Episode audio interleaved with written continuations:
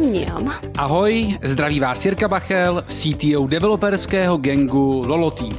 Sadím se s váma o 100 korun, že vás dnešní podcast bude bavit. Pokud ne, výhru si můžete přijít vyzvednout do firmy Becis. Aby sázka byla závazná, tak je tu se mnou Marek Brown, Lead of Development Becisu. Ahoj Marku. Ahoj, zdravím všechny posluchače, určitě přijďte a uvidíme. tak, jdem na to.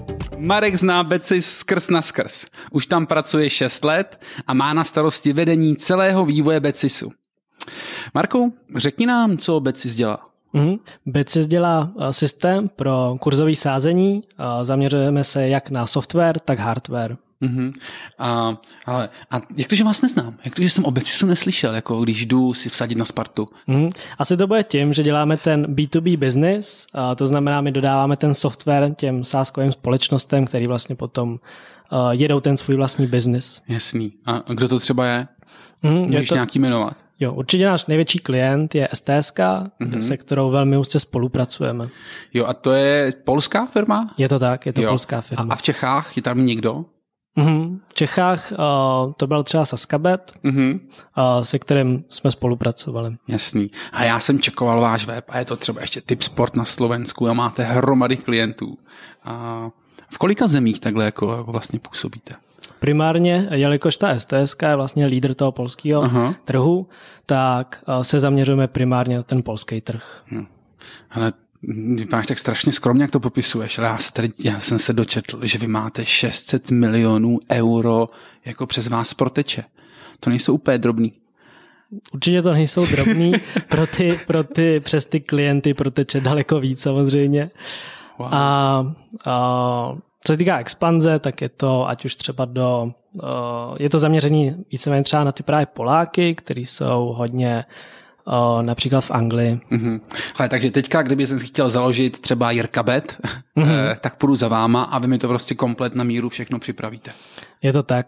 Na co se vlastně my zaměřujeme, tak jsou to ty custom řešení. Mm-hmm. Není to nějaký, mm, řekněme, white label nebo nějaký mm, nějaký templatey, které jako nasekáme, použijeme. Zaměřujeme se na tu customizaci, na ty speciální uh, produkty, které jsou vlastně unikátní třeba v té dané zemi, jako je v tom Polsku. Mm-hmm, mm-hmm.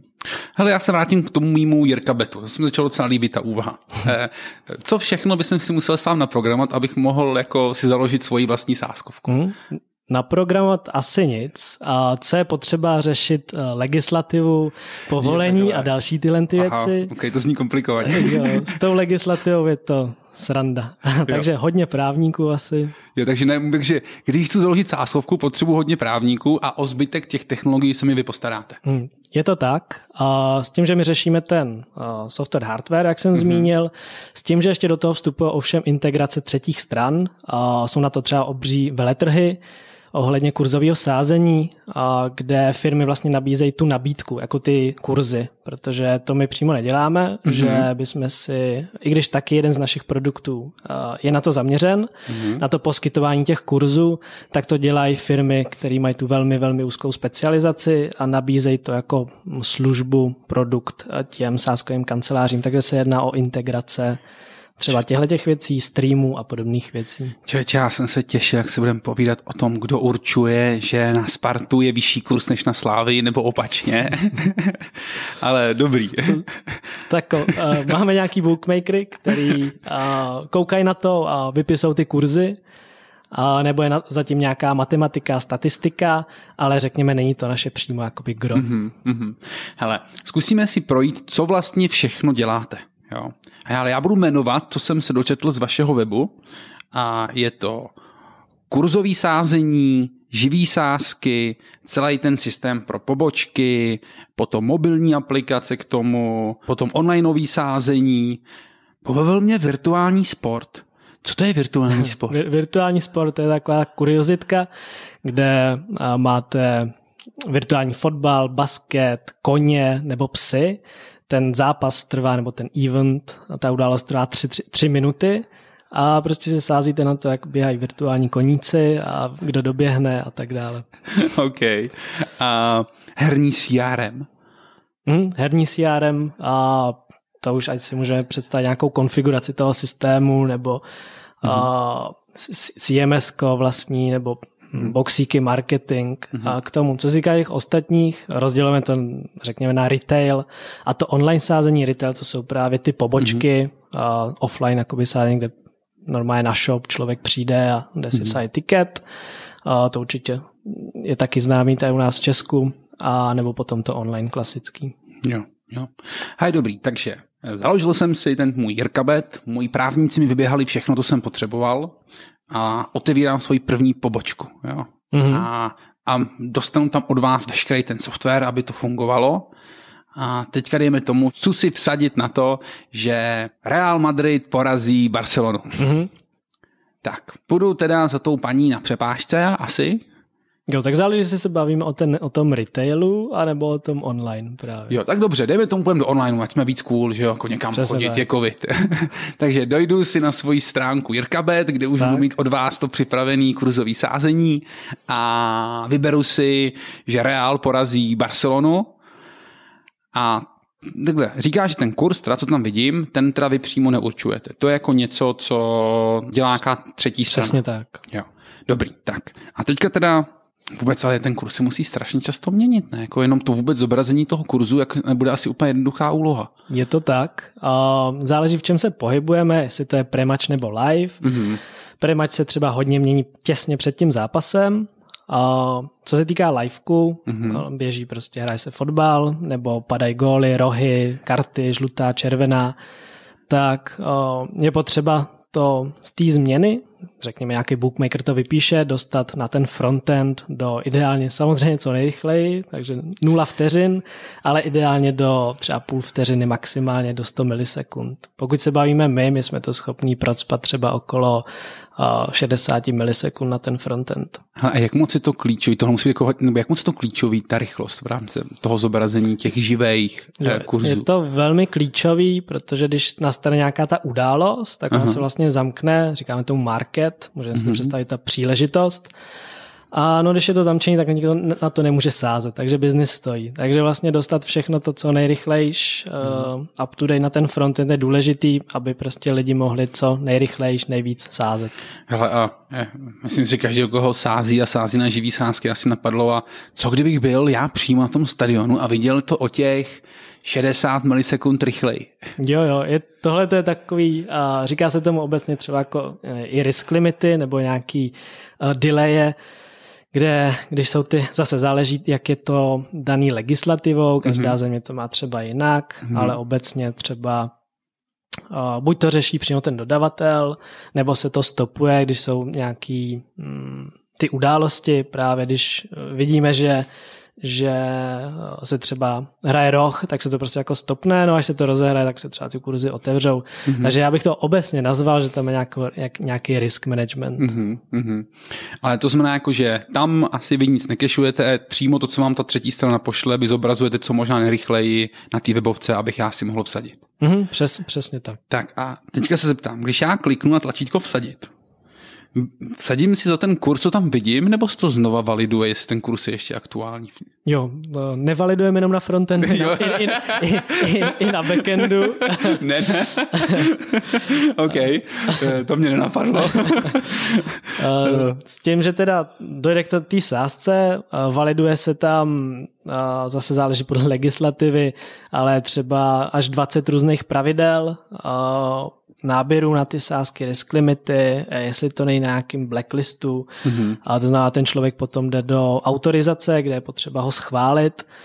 Je to vlastně ten nejkomplexnější doména, kterou máme, ten betting, to sázení jako takový, kde ten ticket může vsázet jenom většinou jenom jeden ticket jako naraz, mm-hmm. kvůli bezpečnosti a nebo kvůli legislativě.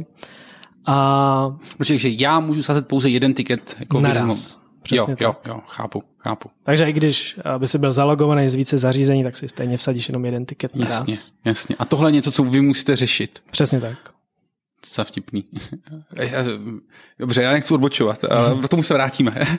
Nebo možná já jsem zvědavý. A jak tohle to řešíte, jako, uh, že jakmile já, jakmile můj token vsadí jako z jednoho zařízení, tak vy zamčete všechny ostatní? Mm, jo, uh člověk má nějaký, uh, nějaký sezení, řekněme, mm-hmm. není to přímo, sešnu, nebo... není to přímo jakoby sešna, pohybujeme se v nějakých single page aplikacích, JVT mm-hmm. tokenu a tak dále, mm-hmm. uh, ale řekněme, že je to nějaká jako sešna toho klienta mm-hmm. a uh, to je uložený v nějaký servisce, která je za to zodpovědná a uh, jednoduše ten, ta serverka se pamatuje, že ten ticket se jako je v procesu, a dokud není zpracovaný nebo nedopadne nějaký timeout, mm-hmm. tak o, při tom sazení je to vlastně jednoduše ověřený, jestli tam už něco je, tak prostě ho to odmítne. Mm-hmm.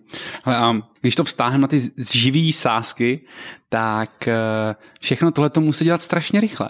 Protože jako vy si to nemůžete jako mm, sekundu rozmýšlet, jestli jako může nebo nemůže vsadit a jestli ten kurz ještě je aktuální. Musí to být všechno vlastně strašně rychle, protože ten kurz se neustále mění. Mm, je, je to tak, tam vlastně záleží, než ten request dolídne na ten front, eh, na ten backend, pardon, tak uh, úplně nějaký čas, nějakou dobu uh, trvá ta autorizace těch dat, nebo jestli jsou v pořádku, jestli se kurz nezměnil a tak dále. Na to jsou různé featurey. Člověk třeba, hm, ten klient může akceptovat tu změnu kurzu, než mm-hmm. to doletí na ten backend. Ale ty milisekundy jsou drahý, proto jsme třeba optimalizovali jako šílený, kde prostě ty funkce, ať už se zrychle jednou, dvakrát i tisíckrát, dvou mhm. tisíckrát, mm-hmm. uh, kde jde opravdu o ty milisekundy a mm, čím rychleji se to vsadí, čím rychleji se dostanou ty peníze zpátky k tomu klientovi, protože ten tiket se potom, ta sázka se vyhodnocuje, mm-hmm. je mhm. tam spoustu zase logiky, tak může víc jakoby prosázet. Mm-hmm. OK. Dobře, takže já teda ještě jednou kliknu na to vsazení a jaký teda server jste si vlastně vůbec vybrali, kde který přijímá to spojení, nebo jaký load balancer tam asi bude? Mm-hmm. Jo, pokud popíšu nějak to uh, no. flow těch dat, řekněme, tak z toho frontendu se single page aplikace, to jde přes Nginx, a mm-hmm. nějaký, řekněme, hlavní gateway a na mikroserversky, které jsou za to zodpovědný. Mm-hmm. A ty sázky se spolu do nějakých front, aby mm-hmm. se to ještě tak nepřetížilo. A, a tu frontu se si napsali sami, nebo to je nějaký Jo, to je RabbitMQ. Mm-hmm. A mhm. s tím, že potom velmi záleží, jak, de, jak v tom business flow to jako dopadne do jakého caseu, řekněme. Mm-hmm. Ale když vezmeme tu Happy Path, tak ticket se vsadí, a zapíše se prostě do databáze a dostane se odpověď zpátky po WebSocketu. Hmm. WebSocket dáme proto, protože vlastně to může dopadnout třeba do autorizace, kde se řekněme na tom frontendu může točit až 55 vteřin třeba jako to kolečko, než přijde nějaký bookmaker a schválí to. A ten WebSocket byl mezi klientem a backendem? Hmm, ten Nebo... klient je, když se vsadí ten ticket, Aha. tak dostane zpátky UID toho mm-hmm. tiketu, který je vytvořený a tím se napojí na ten WebSocket, tady tím UIDčkem do té dané roomy, řekněme, mm-hmm. a čeká na tu odpověď. Jo. Kdyby si to náhodou refreshnul nebo něco takového, tak samozřejmě si to pamatuje ten systém local storage. Mm-hmm. Hele, a jaká zátěž tam tak nějak je, jako na kolika requestech za sekundu se vlastně mm. jako aktuálně pohybujete? V tomhle tom je to asi dost specifický a, a je to takový challenge. O co jde vlastně, my nemáme konstantní zátěž, když to tak řeknu. A samozřejmě přes den je víc lidí, v noci míň, je klasika. Hmm. Ale ty spajky přicházejí ke konci třeba zápasu. Mm-hmm. Ať mhm. už třeba marketingové oddělení pošle nějaký push notifikace, nebo lidi začnou asi prohlížet sázky, jak ten tiket dopadl, mm-hmm. tak najednou vlastně přijde desetitisíce lidí jako v jeden moment Mm-hmm. A e, to je potřeba, mm, aby to ten systém utál, takže proto tam máme hodně keší, e, denormalizovaný data, aby jsme e, tu naši hlavní databázi, což je PostgreSQL, nezatížili až moc, mm-hmm. takže to mm-hmm. nedá. a to znamená, že ta největší zátěž je na to jako čtení těch výsledků, těch zápasů? Uh, ta největší zátěž toho systému je, když uh, skončí vlastně ten zápas, no. protože si můžeme představit, že na jeden zápas je třeba nasázeno milion tiketů. Jo, to je ten Real versus Barcelona. Přesně tak. Třeba teď, co bylo euro. No, třeba vlastně, ty euro. to znamená Česko-Dánsko. Ne, s kým jsme prohráli? S Dánskem? To, já, já to znám jenom podle těch čísel a že jako podle těch grafíků, takže nevím, kdo s kým A a když to vlastně skončí ten zápas, mm-hmm. tak co se stane, jak jednak přijde ten nápor těch lidí, mm-hmm. které je teda v deseti tisících, a spíš jako ve vyšších, řekněme, mm-hmm. v těch spajkách, ale to si můžeme představit opravdu 30 vteřinový spajky, potom to spadne třeba na menší 10 tisíce. Ještě tam dochází k vyhodnocením těch tiketů, kterých je třeba milion, což znamená jakoby mm-hmm. milion vyhodnocených tiketů, milion finančních operací, tady ty všechny vyhodnocené operace je potřeba poslat těm klientům samozřejmě co nejrychlejš a, a třeba právě WebSocketama zpátky na ten frontend, ať můžou zase prosázet. Jo, jo. Ale nedávno jsme, jak si řekl, notifikovat ty uživatele o tom, že třeba vyhráli tak eh, jsme strávili asi půl hodinu povídáním o tom, jak v jeden moment poslat milion mailů. A jenom tohle to byla debata asi na půl hodiny, jak je to komplikovaný. I e-maily a SMSky jsou na tohle komplikované, to je pravda. Ne? Eh, takže chápu, že vy musíte vlastně eh, dát všem uživatelům najevo, jak dopadl ten, ten jejich tiket. Přesně tak. A zároveň nic z toho nejde moc kešovat, protože vlastně jsou to přihlášení uživatele, které každý vidí trochu jiný data. Jo, je to tak. Jo. A co se týká cache, tak naším největším kamarádem je HTTP cache na jednu vteřinu, mm-hmm. a, protože ta nabídka musí být co nejaktuálnější, takže navíc to jako nejde. Mm-hmm. A, a jinak většina těch dotazů na ten systém vlastně cashovat nejde. Mm-hmm. No na druhou stranu, že to nemůže být taková ta, taková ta jednoduchá HTTP cache, co asi cache úplně všechno, protože jinak by všichni viděli ten můj výherní ticket. Přesně tak. Ale musí to být jako HTTP cache na daného uživatele.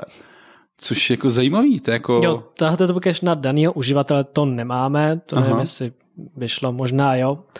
Uh, to spíš okolo té nabídky, vlastně pro ty data, které jsou stejné pro všechny klienty, tak tam jo. ta HTTP cache je za nás cesta.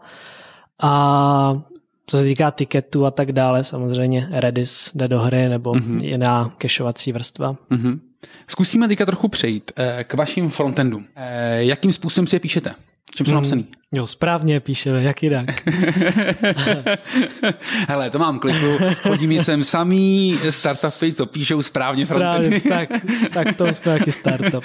A jak to je? Uh, Samozřejmě se setkáme s nějakýma uh, staršíma části systému, který mm-hmm. je mhm. nějaký jakoby PHP Moloch, mm-hmm.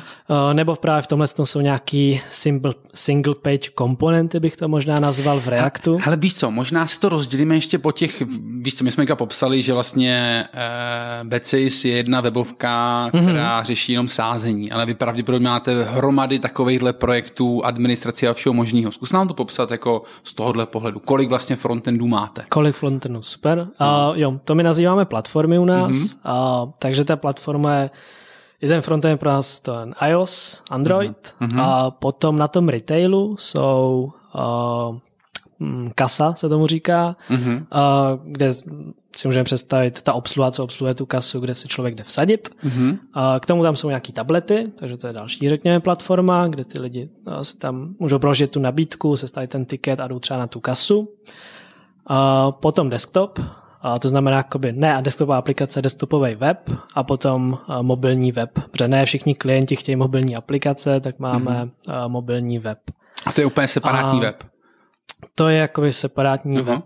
A bude to sjednocený s tím, že jedeme mobile first, mm-hmm. ale řekněme, že jsme ve fázi, kdy se to postupně nahrazuje. A poslední platforma je ještě nějaký TV screens, co mm-hmm. říkáme.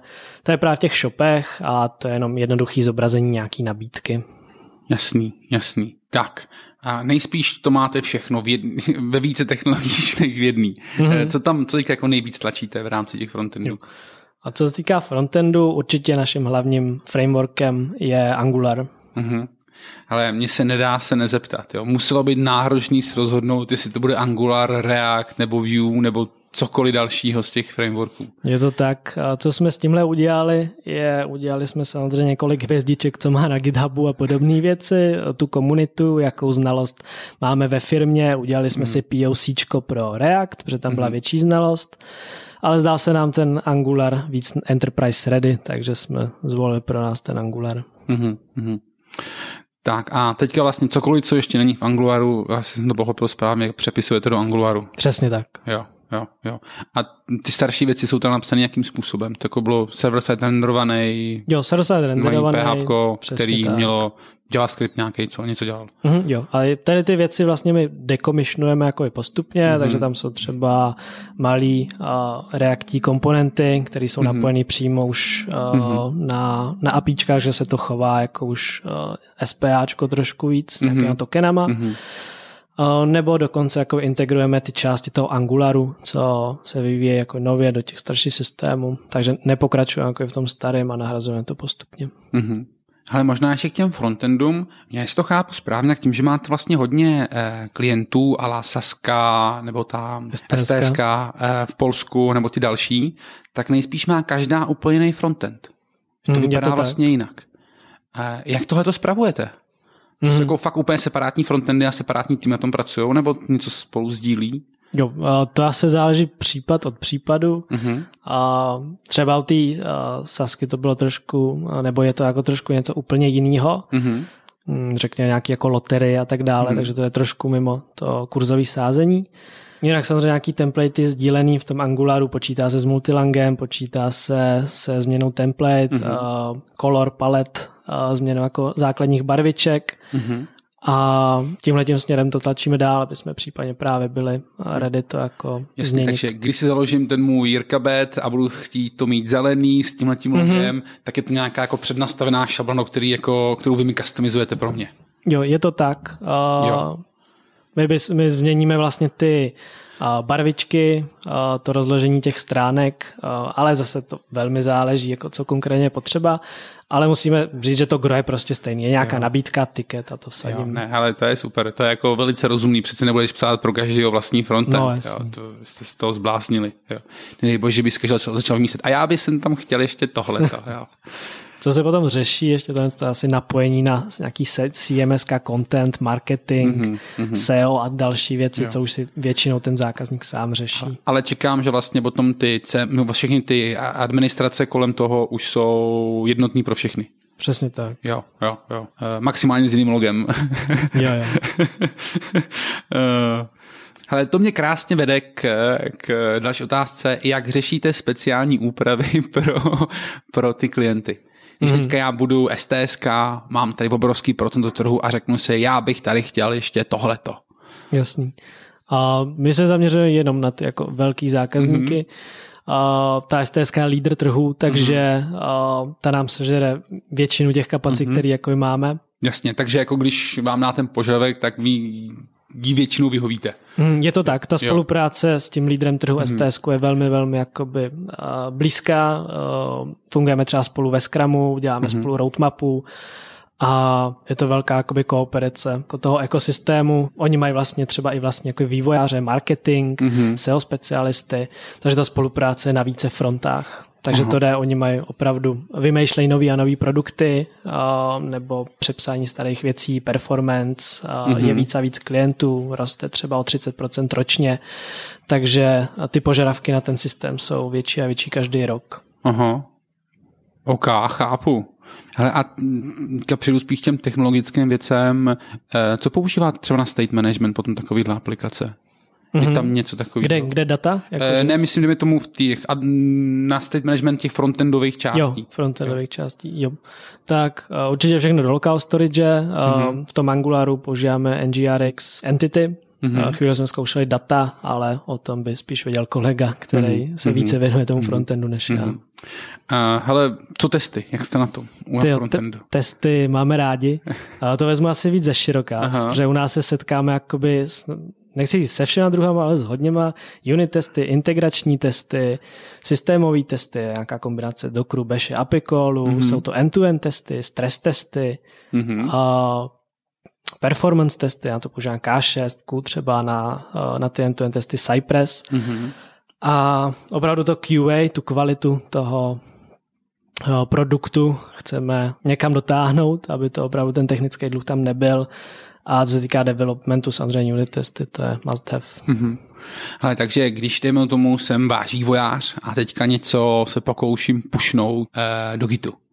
Eh, Je tam nějaký, nějaký nějaká pipeline na toho, jak ty testy tam se spouštějí, nebo si je pustím já sám? Ty, ty naše pipeliny obecně vypadají, že uh, kontrolujeme obecní conventions, mm-hmm. to znamená třeba trading space, jestli je, mm-hmm. na, jestli je Linuxový zakončení řádku, mm-hmm. jestli executable filey mají správní práva a tak dále. S tím, že YAML-linty nebo Huddle-lint třeba na Dockerfile, mm-hmm. Což mají všechny pro, projekty společný, potom mm-hmm. se zbyl nějaký Docker image a pušne se do registru a nad tímhle tím imagem se spouštějí testy, právě jak jsem zmiňoval, jaký druhy jsou potřeba. Mm-hmm. A když to projde, potom samozřejmě coding standardy, máme jakoby vlastní coding standardy na PHP, TypeScript, Golang. Mm-hmm. A pokud je všechno zelený, i se statickou analýzou a dalšíma věcma, tak developer si to může deploynout. Ale jak dlouho to trvá, než proběhnou všechny tyhle ty testy? A... Jo, na tu optimalizaci jsme docela psy. Mě to mm-hmm. obecně baví jako jedna asi snad z nejvíc věcí, optimalizovat pipeliny. Mm-hmm. A samozřejmě liší se to průběžně, mm-hmm. řekněme třeba 4 minuty se všema testama. Ne, ne, fakt, a to je skvělý. Po, snažíme, neříkám úplně všude, nic není stoprocentní, ale pokud se bavíme o normálních mikroservisách nebo o hm, testech, tak je to opravdu optimalizovaný, aby se to pouštělo třeba separé, co nejvíc asynchronně. Hmm. Zrovna dnes, dneska jsem řešil, že jsme snížili jedny pipeline z 9,5 minuty na 5. No. No ne, tam takový ty, takový ty věci, jako chápu, že máš i dokonce image nakešovaný a jenom když je pušneš do repozitáře, jenom tohle to zabere jako nějaký čas. Mm-hmm. A, a, pak je máš spouštět, měl nic nějak inicializovat, se spouštět ty testy. Takže 4,5 minuty, Pff, to je skvělý. To jste se jako hodně snažili. Já jsem čekal, že mi řekneš půl hodiny. ne, ne, ne. Takový ty pipeline sobě, že víc než 20 minut není to moc dobrý pro mě. Není, no. Ještě není. je dobrý, když lidi tam nemají ten hotfix, jako, tak potom, když se něco stane, tak jako čekají 20 minut, než to projde. To nejsou Jo, dobrý hotfixy. jo, jo. Tak to se u nás nenajde. Ne, to je hezký, to je hezký. Ne, tak víš co, když kop- kopíruješ tu z pipelineu se Stack Overflow, to trvá takhle dlouho. Jo. Co pro tvý frontendáky bylo poslední dobou nejtěžší? To je komplikovaná otázka. To je teda. To já si možná myslím, že to nejtěžší přijde a to bude server-side rendering. Z toho dy- dynamického jako kontentu, co se tam pohybuje, mm-hmm. ta nabídka, jak se mění. Mm-hmm. Takže se budeme s takým pre-renderingem těch věcí, kde můžeme a mm, bude to nějaký challenge určitě, to ty nástroje už pro to určitě existují, takže Hele, a co vás k tomu vede, jako jít tímhle tím směrem? a ten server-side rendering, No, jo, je to určitě rychlost toho načtení a Mhm. pro ty klienty a kvůli SEO. jo, no, jasně, to, To dává smysl. jo. Já jsem zrovna chtěl říct, že vlastně jako sice to bude rychle načtený, ale vás to bude stát víc peněz a víc výpočetního výkonu, No. protože tomu tý hromadě lidem musíte vyrenderovat webovku. Jo. Ale na druhou stranu, oni nejspíš to načtou všichni na homepage a potom přejdou na ten detail a už to tak strašně nebude. Doufejme. No, ona ta homepage už je celá dynamická, takže Jo. tam už Jo. všude kurzy hned kon. Jo, to je, jako když někomu říkám, kolik lidí pracuje na stránce seznam.cz. Víš, jedna hmm. stránka. To vlastně nemá, jako, možná má někde o, o, jako o aplikaci jako další stránku, jinak je to vlastně jeden, jeden a půl stránky. Hmm. Pracuje na tom tolik vývojářů. Není to vůbec jednoduchý. Je tam spoustu domén, spoustu věcí, boxíků. Hmm, Spoustu customizace, spoustu Prostě cílení. je to tak. A aby věci vypadaly jednoduše, tak zatím musí být spousta komplikovaných Je to tak. věcí. Ale dobrý, eh, zkusíme přejít k vašemu backendu. Eh, a začneme tím jednoduchým. Co je váš hlavní jazyk Mhm. na backendu? Hlavní jazyk, všechny. A momentálně tam můžeme se u nás setkat s PHPčkem, Node.js, Golangem, Pythonem, starší věci v C++. Pokud bych měl vypíchnout, kam jako směřujeme, je ten, nebo kde máme nejvíc kapacit nejvíc developerů, hmm. je to rozhodně PHP, Node.js, Golang, hmm. s tím, že se snažíme opravdu, ne protože je to cool a je to jako sexy, ale že to dává smysl pro ten daný jakoby business case. Jo. To znamená, když teďka přijdu s tím, že je potřeba napsat taková nová servisa, tak to není o tom, že si vývojář hodí kostkou. Já bych se chtěl naučit Golang, tak to napíšu v něm. Je, je to tak. Jo. Kde musíme drtit performance, tam třeba zmíním jako takový hashování zpráv kvůli legislativě z Vologu, mm-hmm. tak uh, to třeba musí dávat tři a půl tisíce jakoby operací prostě za vteřinu a spát to do těch, do těch failů, takže mm-hmm. uh, tam ten výkon je potřeba, takže Goučko byla jasná volba. Mm-hmm. Hele, můžeš, vy jste určitě dělali jako nějaký srovnávací testy. Eh, eh, PHP, asi nějaký verzi Symfony mm-hmm. s Tohle, tohle je zrovna aktuální téma, zrovna, co tam Aha. řešíme. A samozřejmě někteří vývojáři to mají rádi, někteří ne. To záleží, my třeba nemáme jakoby úplně deep, deep knowledge, jakoby Node.js, mm-hmm. že Mhm. jsme tam měli úplně guru of the guru. Mm-hmm. A, ale co děláme? Máme třeba jako apku ve Slimu, potom Node.js, teď ještě v Symfony a dělá to to samý, mm-hmm. plus minus a, měříme právě tu rychlost, aby jsme opravdu nedávali jenom ty benchmarky z, těch, z toho internetu, ale opravdu něco reálného, co nám ukáže, jak na tom ty jazyky jsou, nebo ne ty jazyky, řekl bych, jak to ten problém vyřeší. No ale jak to dopadlo? jak to dopadlo? Ten Node.js je ví pro nás zatím rychlejší. Aha. A kolikrát... To I než Golang. Ne, Golang ne. Jo, už jsem se lekl. a Golang na nějaký, máme spíš počet těch operací, ale mm-hmm. pokud to porovnáme na nějaký apiny, mm-hmm. tak uh, to nemáme jakoby napsaný takhle ještě v těch mm. třech jazycích, ale budeme to dělat, takže můžeme dát vědět potom mm. posluchačům. Mm, mm. He, ono obecně jako psát tyhle testy je strašně komplikovaný v tom, co vlastně to APIčko řeší. Jestli je mi tomu sčítá, počítá, nebo řeší mm-hmm. textové operace a je v tom obrovský rozdíl. Jo. Vím, že jsem viděl jako x srovnání tomu C++ versus Node.js. Hmm. A prostě byly momenty, kdy samozřejmě C++ bylo stokrát rychlejší na číselné operace hmm. a pak přišly nějaký jiný druhy a najednou už tak hezky nebylo. Je už to, to bylo mnohem no. podobnější. Jo. Takže jako těžký to srovnávat, ale chápu, že Golang byl teda jako pro vás asi rychlostně jako jo. suverénně nejlepší. Určitě. Jo, jo, jo. Um, dobrý, takže pokud teda to je náročný na výkon, tak je to Golang, na druhou stranu, jak to popisoval, tak u vás je náročný na výkon úplně všechno. Mm, no, asi jo. jak, jak se to vezme? Nějaký ty, jako nevím, seznam finančních operací, yeah. to jako klient se tam jde kouknout jednou za čas. A pokud se bavíme, to hlavní gro jsou samozřejmě tikety a jak jsou vyhodnocení, jak dopadly, lidi jsou zvědaví, spamujou mm-hmm. to tam, že jo, mm-hmm. refresh, refresh, refresh, takže to máme mechanizmy, aby takhle nemohl refreshovat furt. A o, tam se pohybujeme v těch jako desítkách tisíce requestů, jako určitě. No. Mm-hmm. A stává se, že někdy napíšte něco třeba v Symfonii a řeknete, jo, to nestíhá, přepíšem to do Golangu. No to úplně ne, tak pokud se jedná o nějaký uh, stateless aplikace, což ty všechny jako mm-hmm. aplikace jsou, tak uh, samozřejmě ty starší ne, abych nebyl zase stoprocentní uh, a korektní.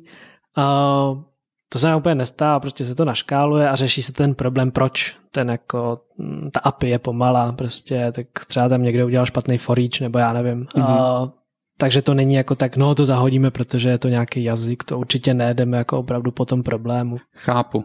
Já teď mám poznámku kolem architektury a přemýšlím, jak to uchopit. Jo? Protože vy tím určitě máte velice komplikovanou a složitou strukturu toho, kde, jak ty data tečou mm-hmm. a kdo co řeší. Eh, zvládl byste nějak zjednodušit? Zjednodušit. Uh, obecně to jde do potřebujeme všechny druhy databází, mm-hmm. ať už jsou relační nebo NoSQL databáze, kdy vlastně ty data jdou uh, od těch providerů, který je poskytují a potom řekněme různýma, ať už je to replikacema nebo frontama, prostě to doputuje do těch jak čtecích vrstev, tak, kde ty data jsou uložený a z toho potom se to posílá třeba i websocketama nebo potom to API, APIčka konzumují z těch čtecích vrstev. Co se týká té architektury, no to můžu asi navázat, vlastně se to snažíme dělit do domén, mm-hmm. snažíme, není to jednoduchá věc, řezat to do těch domén, a k tomu třeba používáme domain driven design a hexagon mm-hmm. architecture, který nám na aplikační rovině nám to pomáhá udržovat, a na té systému se bavíme o nějakých jako mikroservisách, který dáme spolu, dáváme to do těch týmů, aby ta doména byla v tom jednom týmu, aby, aby nevznikaly ty závislosti. OK. Rád bych řekl, že tomu rozumím. ne, mně jde o to, začneme těma databázema. Jo, ty jsi mm-hmm. popsal, že jich máte jako hodně typů. Podle čeho, kterou používáte? Na co používáte kterou? Jo, PostgreSQL na, je naše hlavní relační databáze, která mm-hmm. samozřejmě hlídá konzistenci těch dat a, a od té se to potom třeba právě replikuje do, do Monga, a, kde ta relační databáze slouží třeba pro reporty, a, mm-hmm. nebo to, to jde potom ještě jako do separátních databází, které slouží jenom takhle pro reporty. Ale proč to tak je? Proč vlastně se dělá jako separátní klon databází jenom pro reporty? Mm-hmm. Kvůli právě performance. To znamená, když mm-hmm. se pustí někde nějaký report, mm-hmm. a ten může trvat, i kdyby trval minutu. Prostě to mm-hmm. sežere nějaký CPU time ty databáze, mm-hmm. který přímo může ovlivnit produkci. A cokoliv, mm-hmm. jakákoliv taková operace může přímo ovlivnit mm-hmm. tu stabilitu té produkce, tak musí ven z té databáze. Jasně, jasně. Jako čistě kvůli tomu, že vy máte databázi nastavenou tak, aby dělala minimum, minimální množství jako requestů na ní, no, co možná nejméně pro jednoho uživatele, ale v momentě, kdy chcete report, tak jednou potřebujete dělat kolekce, které třeba zhrnou miliony a miliony operací a to je moc náročný.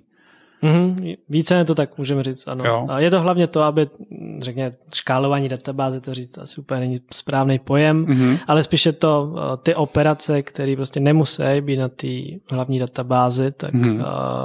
uh, ono to potom jde do té spirály smrti. Prostě třeba Postgres jako mm, den nejlépe škálovat, řekněme, nejjednodušejc, pardon, jako tím železem, mm-hmm. ale když se to prostě dostane do nějakých 40-60% CPUčka jako vytížení, tak a to jde do nějaký spirály smrti, nebo může jít, a kde ty apíčka se zpomalují, response se zpomaluje, klienti začnou spamovat, load jde, jde nahoru a prostě je tam ta spirála smrti.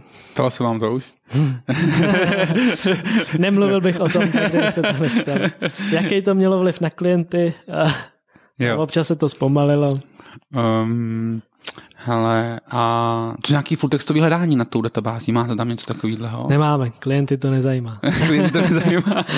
jako i na tom, na tom webu to je. A, ale mm, co klienty spíš zajímá, je nějaká sekce populárních nebo top 10, nebo mm-hmm. prostě ať ten klient přijde a může nulkrát kliknout a vsadit, mm-hmm. když to tak řeknu. Mm-hmm. A, takže ten full text vlastně nikoho moc nezajímá. Jo. Takže nějaký elastik tam vlastně není. Nemáš. Elastik tam je, ty data tam máme, ale vlastně se jako nepoužívá. Jo, jo protože jestli tam je takhle malá zátěž, tak to vlastně můžete klidně uložit jako kamkoliv, až už do, Redisu nebo do databáze kolekce oblíbené nebo nejpoužívanější. Mm, jo, tady to všechno držíme právě v Mongu většinou. Jasně, jasně. Nebo třeba jako ty etikety, kde to jsou nějaký terabajtový jako databáze. Hele, zkusíme teda znova se rozdělit jako ty základní celky backendový. Jsou mm. totožný co ty frontendový, nebo asi tam bude mnohem víc, ne? Předpokládám. Jo, je jich určitě víc, a pokud ten frontend myslím jako ty platformy. Mm-hmm. A tím, že ty komponenty na tom backendu se snažíme dát do těch mikroservis a specifikovat opravdu tu doménu, mm-hmm tak eh, vlastně ten počet těch komponent, kolik jich je, kolik rebitů, redisů potřebuje, je vlastně daný tou komplexitou té domény. Takže třeba jako ten betting eh, se jedná o hm, řekněme desítky nějakých komponent a co se týká nabídky těch offerů, celý zpracování nabídky se tak jedná o desítky jako komponent, který dělají od malého selektu do databáze nebo od nějakého zpracování, denormalizace dat a uložení do Monga. Takže eh, je to daný tou doménou, tou komplexitou té domény. Mm-hmm. Hele, a jak to máte nastavený s tím, uh, může kterákoliv, je tomu mikroservise nebo servise jako číst nebo zapisovat do databáze? Mm-hmm, jo. Pokud se bavíme o mikroservis, já u mě je to takový, co dám vždycky na pohovoru, co to je vlastně mikroservis no, pro vás, ale do toho bych radši nezabředával. Ne, ne, to je, to je, protože zjistí, že nikdo nepoužívá. No, no, přesně tak, takže z tohle pohledu ani my je nepoužíváme a uh, No ne, ale ono to je strašně cool říct, máme no, mikroservisy. Jo, jo, jo, ale jako tak, najdi mi firmu, která opravdu tu mikroservisy architekturu doopravdy dělá. Všichni dělají něco ala servisy a mají hodně. Mm-hmm. No. Je to tak. A takže samozřejmě dělá jako nějakou uh, svůj jeden job, mm-hmm. uh, ale máme řekněme jednu jako tu primární databázi, což úplně neodpovídá uh, tomu světu mikroservis, že každý by měl mít, každá by měla mít uh, svůj ten store těch dat, ať už té domény nebo prostě to, co jako má dělat ale pokud se to týká třeba integraci streamu, jak se opravdu bavíme o tom, že mm, prostě to dělá jenom ten jeden job a to hmm. je celý. Ne, já jsem nedávno vedl zajímavou debatu o tom, jestli nechat libovolnou servisu zapisovat do databáze. Mm-hmm. Jo, určitě ne, to jde jako přes ty, který mají na starost ty operace nad tím. Mm-hmm. Ať už jenom kvůli tomu, že se to sleje u jednoho monitoringu a jdou mm-hmm. nad tím dělat líp statistiky, kdo co jak volá, nemusí se to lepit ze šesti grafů, jako mm-hmm. ze šesti servis, kdo co kam zapisuje. Ale já si myslím, že vždycky bohužel jediná odpověď na to správné záleží. Ale to nás hezky přivádí k tomu, jak to monitorujete potom, jako kde nastala ta chyba nebo kde je ten problém. Mm-hmm. Protože u tolika servis už to není nic jednoduchého. Jo, tak určitě jich nemá jako zas tak hodně, uh, málo jich není. Uh, Jak monitorujeme, na frontendu je to třeba Sentrina, Jasně. na apkách Firebase, co se týká backendu, máme Prometheus, Prometheus mm-hmm. Stack, takže nějaký alert manager mm-hmm. A mm, LCastek na klasický logy, mm-hmm. takže a nějaký Einstein, který potom ty log, logy nad Kibanou alertuje. Mm-hmm. S tím, že to je napojený na OpsGenie, takže potom nás má rád Operations, když tam něco nastane, tak je to budí v noci. Takže jednoduše řečeno, máme nějaký alerty, thresholdy, procenta, když se něco stane, tak to prostě volá Operations. Ale a kdy to zbudí tebe? Jak moc to musí být špatný, aby to aby zbudili tebe? Kdy si to bylo horší, dneska, ty vyspím se. a těch incidentů máme opravdu málo, to je asi mm-hmm. jedna z věcí, na který se jako pišnej. A takhle, incidentů, za který můžeme my, je málo, velmi, velmi málo. Nepočítám jako samozřejmě, že ikonka se rozpadne nebo něco mm-hmm. takového. A jinak je samozřejmě integrace se třetíma stranama vždycky přináší pro, problémy do toho systému. Jasně. To je v podstatě útočník. hele, já se vrátím zpátky k tomu probuzení a k tomu monitoringu. To znamená, hele, váš admin, když něco nejde, zkusí to vypnout, zapnout. Chápu. Nebo nějak to otočit, něco, co jako ví, jo, může vždycky pomůže. Ano. Nebo aspoň nějakou základní konfiguraci, co on zná. Mm-hmm. A když náhodou to nepomůže, Komu volá? Volá tobě nebo volá ještě nějakýmu, nebo máte nějaký zodpovědný lidi za ty daný servisy? Mm, jo, oni mají vlastně, máme tým operations, mm-hmm. a, který drží tu hotlineu, rotuje mm-hmm. si a ty týmy vývojářský jsou zodpovědní za ať už vývoj v tom Scrumu, řekněme, mm-hmm. až po nasazení té funkcionality a, a předání třeba právě operačního manuálu nebo mm, nějakých otázek, odpovědí operations s tím, že jak ty data, te, data tečou, co dělat v jakých případech, a nějaký runbooky to můžeme říct, nebo ty operační manuály. A když se něco stane, tak vlastně to operations by to mělo být v 99% schopný mm-hmm. a, solvnout, což to tomu, tomu opravdu tak je. Někdy se zasekne nějaký provider, tak stačí to třeba otočit, nic se neděje, nebo se otočí sám, jenom to hodí nějaký alert nebo info. Hmm. A nebo oni to potom jakoby eskalou na ty třetí strany, protože my už jako nemůžeme samozřejmě to fixovat na té třetí straně. Takže uh, koho to budí jenom operations mm-hmm. a pokud jak to budí developery, nevím, jednou za půl roku, něco takového. Hele, já jsem se vlastně vůbec nezeptal, na čem to běží. Mm-hmm. To asi jako taky nebude úplně jednoduchá otázka. Na nebo, hardwareu? Na jakým hardwareu, to znamená, jako je. běží to v nějakém cloudu nebo on-premise, na nějakým železe? Mm, je to on, on-premise na železe, na malwareu mm-hmm. a to určitě budu špatně vyslovovat, tady ty DevOps věci. A s tím, jako že... u všech těch z... zákazníků? Nebo jo, jako... je, je to tak, je to zasedaný hodně, hodně tou legislativou. Mm-hmm. Z minulosti určitě jako banky to tak možná měly, ale nechci říkat, mm-hmm. do toho mhm. světa úplně nevidím. A kde to železo prostě musel ten klient vlastnit a musel by na něm ten štítek. Což mm-hmm. teď samozřejmě se týká těch dat to samý, ale část třeba toho systému může jít do cloudu, ale potom zase se řeší latence a další věci, takže spíš jdeme tím vlastním železem momentálně, vidíme to mm-hmm. tak. A ten cloud používáme třeba na, nebo budeme používat víc na QA prostředí, testy, stres testy, po nějaký featurey, prostě si něco zkusit. Mm-hmm, chápu. A takže jak moc toho hardwareu máte? Může, tušíš aspoň, jak to mm, Hodně. jo, chápu, chápu. Ale jako asi taky běžný jako VMK tam rozitý, kdy... Jo, nějaký diskový, diskový pole Aha. a prostě naflákaný ty reky, doufám, že to říkám mhm. správně, mm-hmm. a který seš tak jakoby dokoupěj, a potom se to celý zpravuje vlastně tím malwarem. Jako Ale jako chápu, že, že vlastně legislativně to musí všechno být v té dané zemi asi nějakým jo, způsobem. daný zemi. A to, to, to jo, jo. A prostě tam musí mít, že jo, přístup Bůh ví jenom kdo a tak mm, dále. Mm, mm. Uh, nebo ty data, které tam opravdu ležejí, no.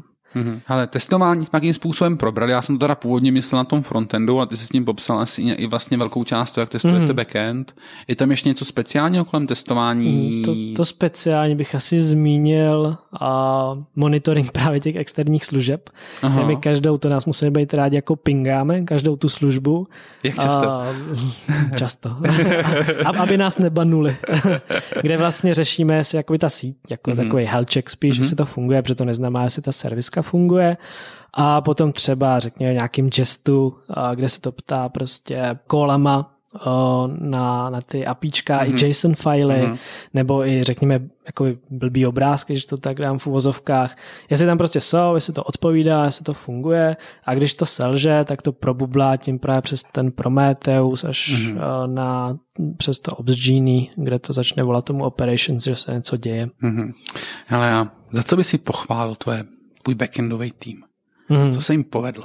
Můj, to, to bych musel jako uh, toho týmu, kde jsem jako i tým leader. Aha. Uh, tak to byly teď dva projekty pro nahrazení jako toho sázení, Mhm. mm-hmm. uh, kde, do, kde šlo o stabilitu. To bylo super. A o projekt hashing, kde jde vlastně o hashování těch dat kvůli legislativě.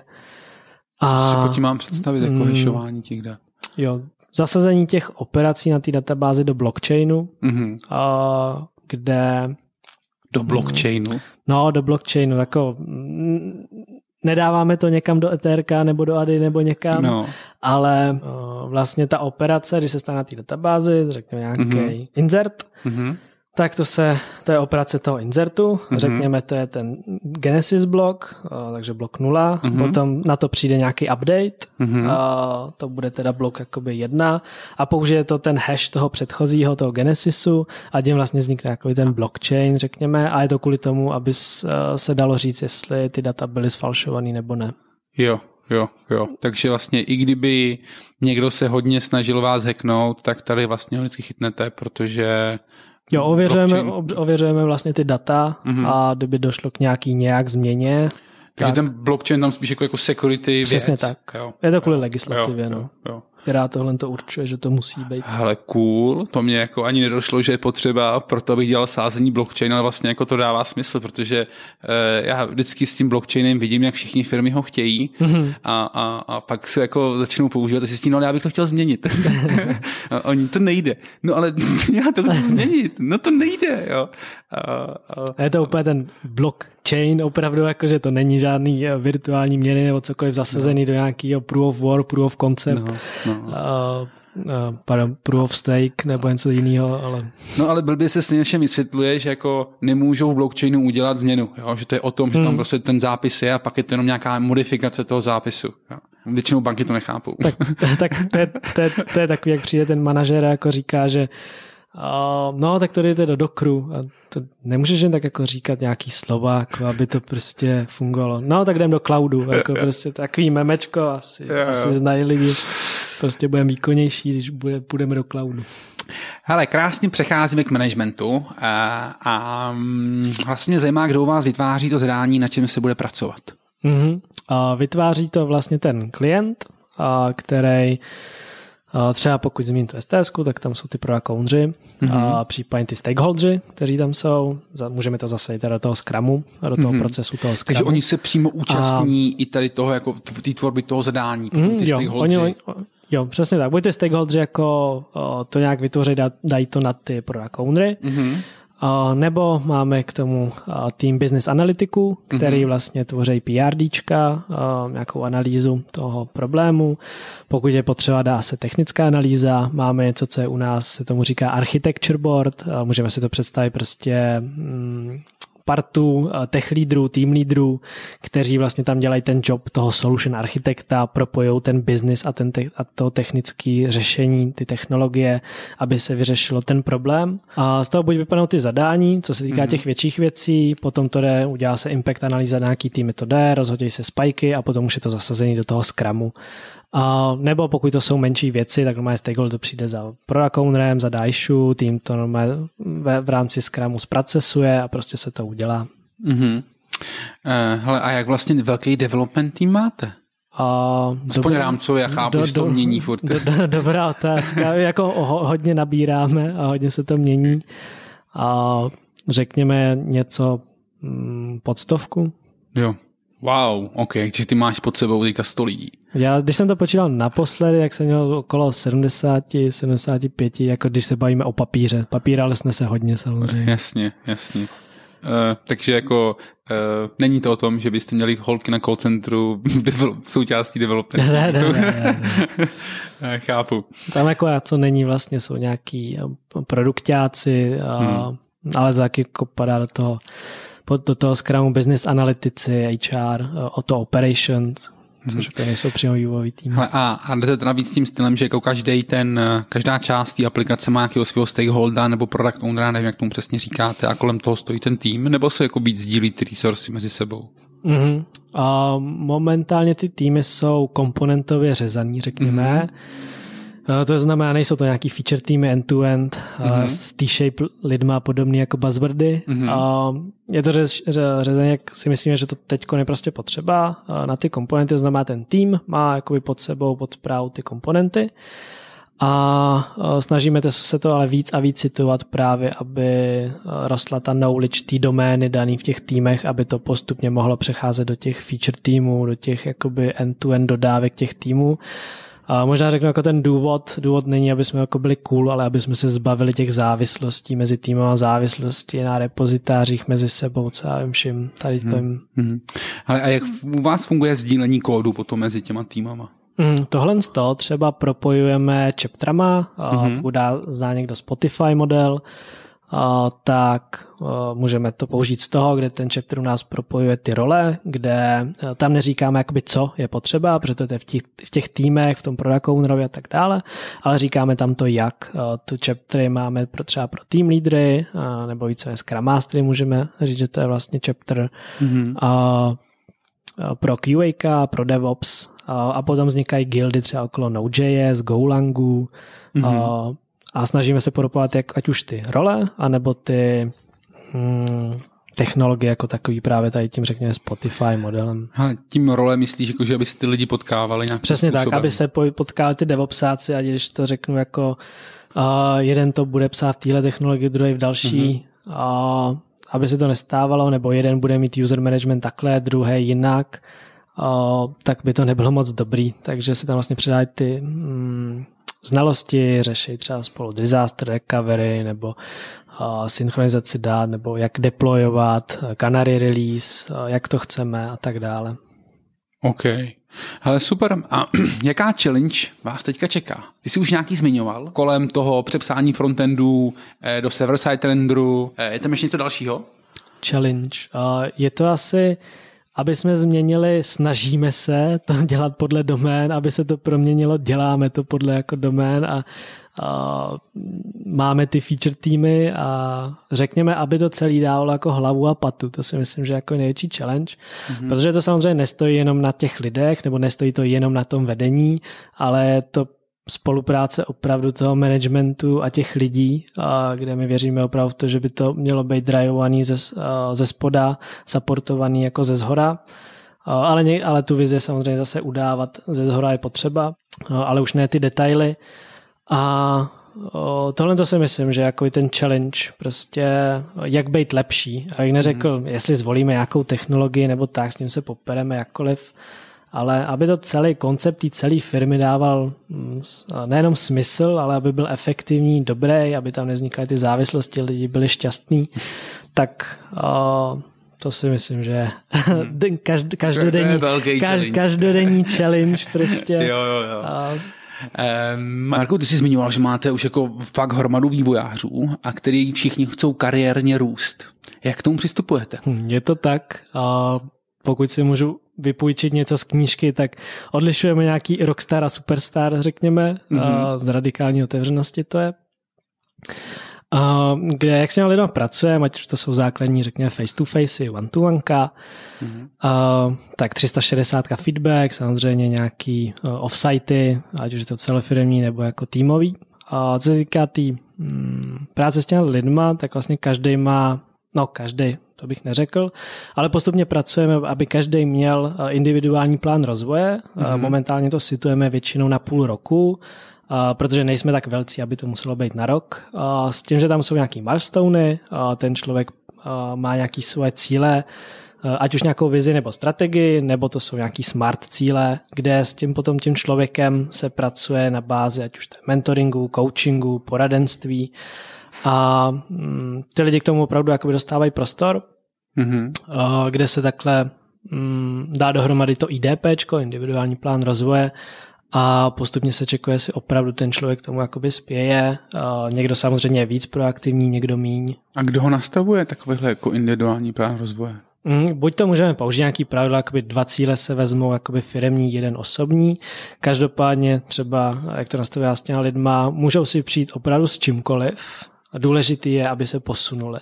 Jo, ale zkusíme si na příkladu. Takže jsem u vás nějaký průměrný vývojář, mm-hmm. co umí napsat pár řádek uh, v Angularu, takže nejspíš u vás nepracuju. uh, ale, ale dobře, jsem prostě ten běžný vývojář, co u vás jako funguje a teďka jsme spolu na tom pohovoru, kde si, mám stano, kde si máme stanovit nějaký moje kariérní cíle. Mm-hmm tak je to vlastně na tom, jestli ten člověk ví, kde jsou jeho silní stránky. Ne, nebo... na mě. Teď se schválně mě. Měl, by si, na, měl by si nastavit, měl, přesně tak, demo, demo, měl by si nastavit mě.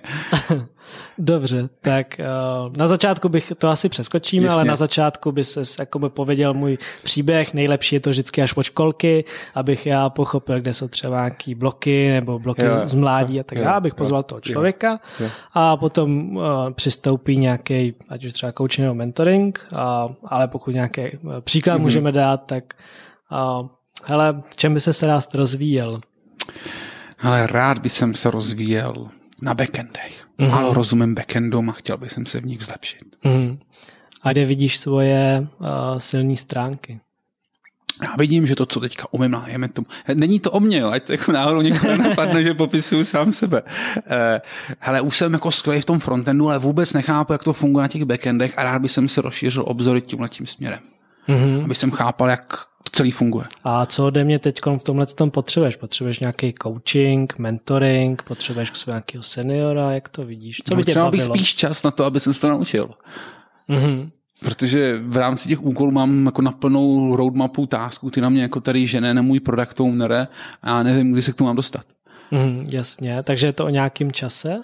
Ten by mi pomohl. Mm. A, a jaký task, jako, na kterém bych začal jak, pracovat? Jak jsi, uh, jasně, takže spojí to ideálně s nějakým jako to issues. Mm. A jak jsi ochotný tomu věnovat třeba doma nějaký čas? Doma, jako mohl bych tomu věnovat nějaký čas doma, ale mm. nevím čemu, musel bych si vymyslet vlastně nějaký projekt. Jasně. Tak když, se do, tak když bychom se domluvili a podíváme se třeba do backlogu a můžeme si pro, promluvit s tím ownerem, s tím týmem samozřejmě nejlíp, a uvidíme, jaký issue by se ti třeba líbilo a mm-hmm. můžeme to hodit jako ten uh, first test. Mm-hmm. Uh, to znamená, vyzkoušíme si na tom, jak si řekneš o pomoc, uh, jestli se do toho zabředneš celé, jestli ten problém vyřešíš sám, zjistíme tvoji uh, tvoje skills a o to bychom se potom mm-hmm. mohli domluvit mm-hmm. uh, na nějakým rozvojovém plánu, kde uvidíme vlastně, kde, jak na tom seš. Mm-hmm. A ten rozvojový plán, to bych znamenalo, že mě jako někdo koučoval ten můj kód a říkal mi, jak to mám dělat třeba líp. Mm, jo, to je spíš jako mentoring, a to samozřejmě nějaký code reviews, nebo Aha. máme týmový časy, kde má ten tým prostor na uh, na, nevím, review on the wall třeba, mm-hmm. kde se prostě promítneme kód mm-hmm. a mhm. projdeme to jako tým a pomůžeme ti. Mm-hmm. A nebo potom to může být coaching, ale to už řekněme bude zasazení do nějakého, představím ti, jak funguje Grow, Oscar, jakoby frameworky toho koučování a bude sada velmi hodně otázek, abych, aby mm. jsme zjistili, jak, uh, kam tě nasměrovat. Pokud se o coachingu, na všechno si musíš přijít sám v coachingu, pokud se týká mentoringu, určitě ti rádi pomůžeme. Mm-hmm. Takže já bych to dal tak, že teď prostě zjistíme, kde jsou tvoje skily, mm-hmm. nějakým takovým, že tě hodíme do vody, a pokud je to takhle úplně nová věc a dál to budeme pozorovat a inkrementálně půjdeme po, po cíli. Sexy, co? ne, ale mi se to strašně líbí, to zní jako, jako fakt skvěle a, a tohle by potřebovalo spousta vývojářů. Protože takový to, že um, myslím si, že úplně nechceš poslouchat na takovýchhle typech pohovorů. Hele, baví mě to, co dělám, vím, že mi to jde a vlastně jako nevím, kam jsem, kam jsem se chtěl posunout dál. To asi je něco, co mm. nechci slyšet od těch lidí. Jo, je to tak. Já se asi teď upřímně jako nedokážu přepnout do tohoto modu eh, jen tak, takže ne, snad, snad ta ukázka byla dobrá. Uh, ale vlastně se to snažíme stavět ten čl- donutit to člověk, zní špatně, aby ten člověk řekl, co vlastně potřebuje, hmm. protože lidi to dost často vědějí a stačí se jich jenom zeptat a potom je stačí velmi často jenom nasměrovat. Ale samozřejmě pokud se bavíme o nějakých juniorech, tak třeba je potřeba občas nějaký direktivnější přístup dát, jakoby nastavit ty cíle víc direktivně a kontrolovat direktivně, jakoby, hmm. jestli se to hmm. plní. Ale je to zase na velmi otevřený bázi, že s tím juniorem diskutujeme, že jsi junior, my bychom tě rány posunuli, proaktivitu tam nevidíme, hmm větší, tak se pobavíme o nějakých cílech, hele, já bych to viděl takhle, takhle, takhle, posuneš se, naučíš se, co je event loop, napíšeš si nějaký unit testy, čtyři testy v Cypressu, hodíme to do nějakých mm-hmm. smart cílů, ať je to měřitelný, časově ohraničený. Mm-hmm. a potom už je to na tom, že ty tým lídři třeba zadávají domácí úkoly, teď třeba máme jakoby školičku Golangu, já nevím, jak bych to řekl, kde vlastně, kde, hezký, kde, kde vlastně jo. lidi mají prostor i tý, v té práci, ale potom třeba z toho dostanou ty domácí úkoly a, Vy jste a si ten Golang hodně oblíbili, to je hezký. Jo, to jsme si jako asi oblíbili a s tím, že ale tam dost práce, aby jsme sami věděli, jestli to používáme jako dobře, bych tak řekl. Jo, protože není moc lidí, co by ti mohlo říct, jak to jako používat dobře, protože ono tě nechce ta technologie jako ano, už tady další dobu, už to není úplně jako nejvíc eh, nový, ale těch lidí, co to napsalo velké věci, stolik není. Mm, je to tak, no. no. Nebo většinou to jsou lidi, kteří je to jednoduchá apina, ale už třeba neznají jako tu konkurenčnost mm. v tom Golangu, mm. nebo jak z toho vytěžit mm, to maximum. No. Mm. Marku, můžeš nám říct nějaký fail, něco, co se jako nepovedlo? Mm, tak možná ten jeden fail budu mít a to se jako přímo řekněme, nejsem na to zodpovědný, ale furt jsme zodpovědní ten software, takže bychom mm-hmm. mohli říct, že jsme na to zodpovědní, a, ale dělá to jako jiná strana. A, a, řekněme, máme nějaké asety, JavaScript, CSS, ty se jak zbildě, něco se vyplivne, mm-hmm. většinou se tam dává nějaký hash právě, aby ta cache byl jako happy s tím. Takže žádný ten hash uh, v tom názvu toho souboru nebyl a byly tam nastaveny jako policy pro HTTP cache a browser cache. A mm, když se to vždycky releaseovalo, tak co se udělalo, jakože ne, ne, to funguje, jakože ta uh, Cloudflare se purgenul a všechno je to jako vyčištěný. Jenže to tak prostě nefunguje. Když se to zakešuje v tom browseru, tak to tam prostě je a už to jako člověk horko těžko od tam teď dostane. A pokud samozřejmě tam nedá jako jiný HTML, který se odpíchne od jiných stylů a tak dále. A o, takže se vlastně jako stalo, že desítky jako návštěv, že po tom releaseu spoustu těch klientů, třeba další ty tři dny, jako kdy to bylo nakešovaný, vlastně měli ten starý JavaScript a styly, takže možná v HTML nebo někde jako tam byly cool boxíky, ale nenastylovaný a samozřejmě nějaká funkcionalita v tom JavaScriptu jako vlastně taky nebyla, no. Teda jestli tohle je to nejhorší, co se u vás stalo, tak to je fakt úžasný. tak to je jaký, co leží jako v žaludku. Samozřejmě ty outage jako třeba toho sázení je to velmi nepříjemné, protože to je ten hlavní biznis, kde se generují uh, peníze, takže to je takový nejvíc nepříjemný. A jo, no. ale takovýchhle DDoSů, kdy ti vypadne omylem služba kvůli nějakému právě memory leaku a tím, že lidi začnou všichni refreshovat, tak je ještě DDoS, moment, kdy si vypadl. To je ta spirála smrti. Jo, jo, krásná. Tak třeba to bych zmínil, ale to já nevím, to je fakt, to byl prostě... Se stává, jo. Takový systém byl, už není a prostě... Hmm, hmm. Pro všechny posluchače mám špatnou zprávu. Právě jste přišli o 100 korun. Vyhrál jsem sázku, protože jste celý podcast doposlouchali. Ale Marku, díky moc za tvůj čas a brzy naslyšenou. Tak já děkuji za pozvání a mějte se. Jo, jo a nezapomeňte odebírat náš podcast, abyste zjistili, eh, komu se podíváme pod sukní příště, ať vám nic neuteče. Ahoj. Wow. Máme za sebou další Scripty Show. Přihlaj se k odběru, aby slyšel další slíkačky.